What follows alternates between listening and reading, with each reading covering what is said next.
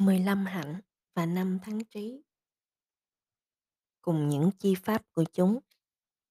Cũng như quán sát trí, 15 loại hạnh và 5 thắng trí cùng với những chi pháp của chúng hình thành nền tảng của các pháp Parami.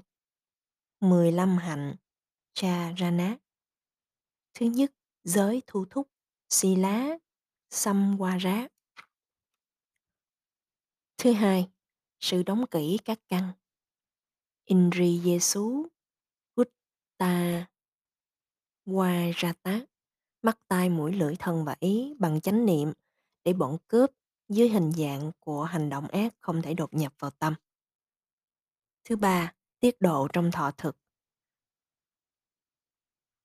Phojana như tắc. Thứ tư, trong sáu phần thời gian của ngày và đêm, sáng, trưa, chiều, canh một, canh hai, canh cuối của đêm, chỉ ngủ trong canh hai, còn năm canh còn lại thì hành thiện với hai hoài nghi là ngồi và đi kinh hạnh. Charagi, Janu Yoga. Từ 5 đến 11 là 7 đức tính tấn, tín tấn niệm định tuệ, văn, tạm và quý. Từ 12 đến 15 là 4 thiền, sơ thiền, nhị thiền, tam thiền và tứ thiền.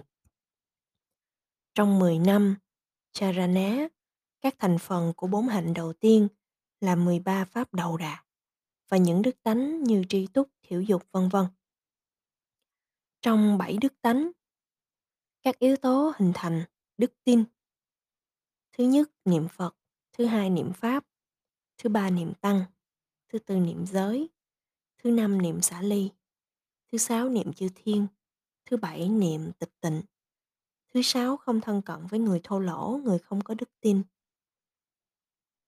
Thứ chín, thân cận với người hòa nhã có đức tin. Thứ mười, quán các pháp làm khởi dậy niềm tin tín. Và thứ 11, có khuynh hướng khởi dậy niềm tin trong mọi oai nghi. Các yếu tố hình thành chánh niệm chánh niệm và giác tỉnh trong bảy tư thế như đi tới đi lui vân vân không thân cận với những người chánh mãn thiếu thận trọng thân cận với những người có tránh chánh niệm có khuynh hướng khởi lên chánh niệm trong mọi oai nghi các thành phần các thành tố của tàm và quý quán về khổ nạn do ác nghiệp gây nên quán về những thân phận khốn khổ trong bốn cảnh khổ quán về đặc tánh nâng đỡ của phước không thân cận với những người không có tàm quý, thân cận với người có tàm quý, có khuynh hướng tu tập về tàm và quý. Các yếu tố tạo nên sự đa văn. Kiếp trước thường cố gắng học hỏi, thường hay tìm tòi học hỏi, thân cận với người thực hành thiện pháp, tầm cầu kiến thức chánh đáng, có sự chính chắn về các quyền như tính quyền vân vân, tránh xa phiền não, không thân cận với những kẻ ngu dốt, thân cận với những bậc đa văn, có khuynh hướng mở rộng kiến thức trong tất cả mọi oai nghi. Các yếu tố làm khởi sanh tinh tấn, quán về những khổ nạn trong bốn khổ cảnh, quán về những lợi ích của sự nỗ lực tinh tấn, quán về tính chất khả ái của con đường mà tất cả các bậc giới đức như Đức Phật vân vân đã đi qua, tôn kính vật thí bằng cách siêng năng thực hành chánh pháp, quán về di sản cao quý của chánh pháp, quán Đức Phật là bậc tối thượng sư, quán rằng ta là người thuộc dòng dõi của Đức Phật, quán những đức tánh cao quý trong pháp bảo, không thân cận với những kẻ lười biếng, thân cận với bậc chuyên cận tinh tấn, có khuynh hướng phát triển tinh tấn trong mọi oai nghi. Các thành tố của trí tuệ.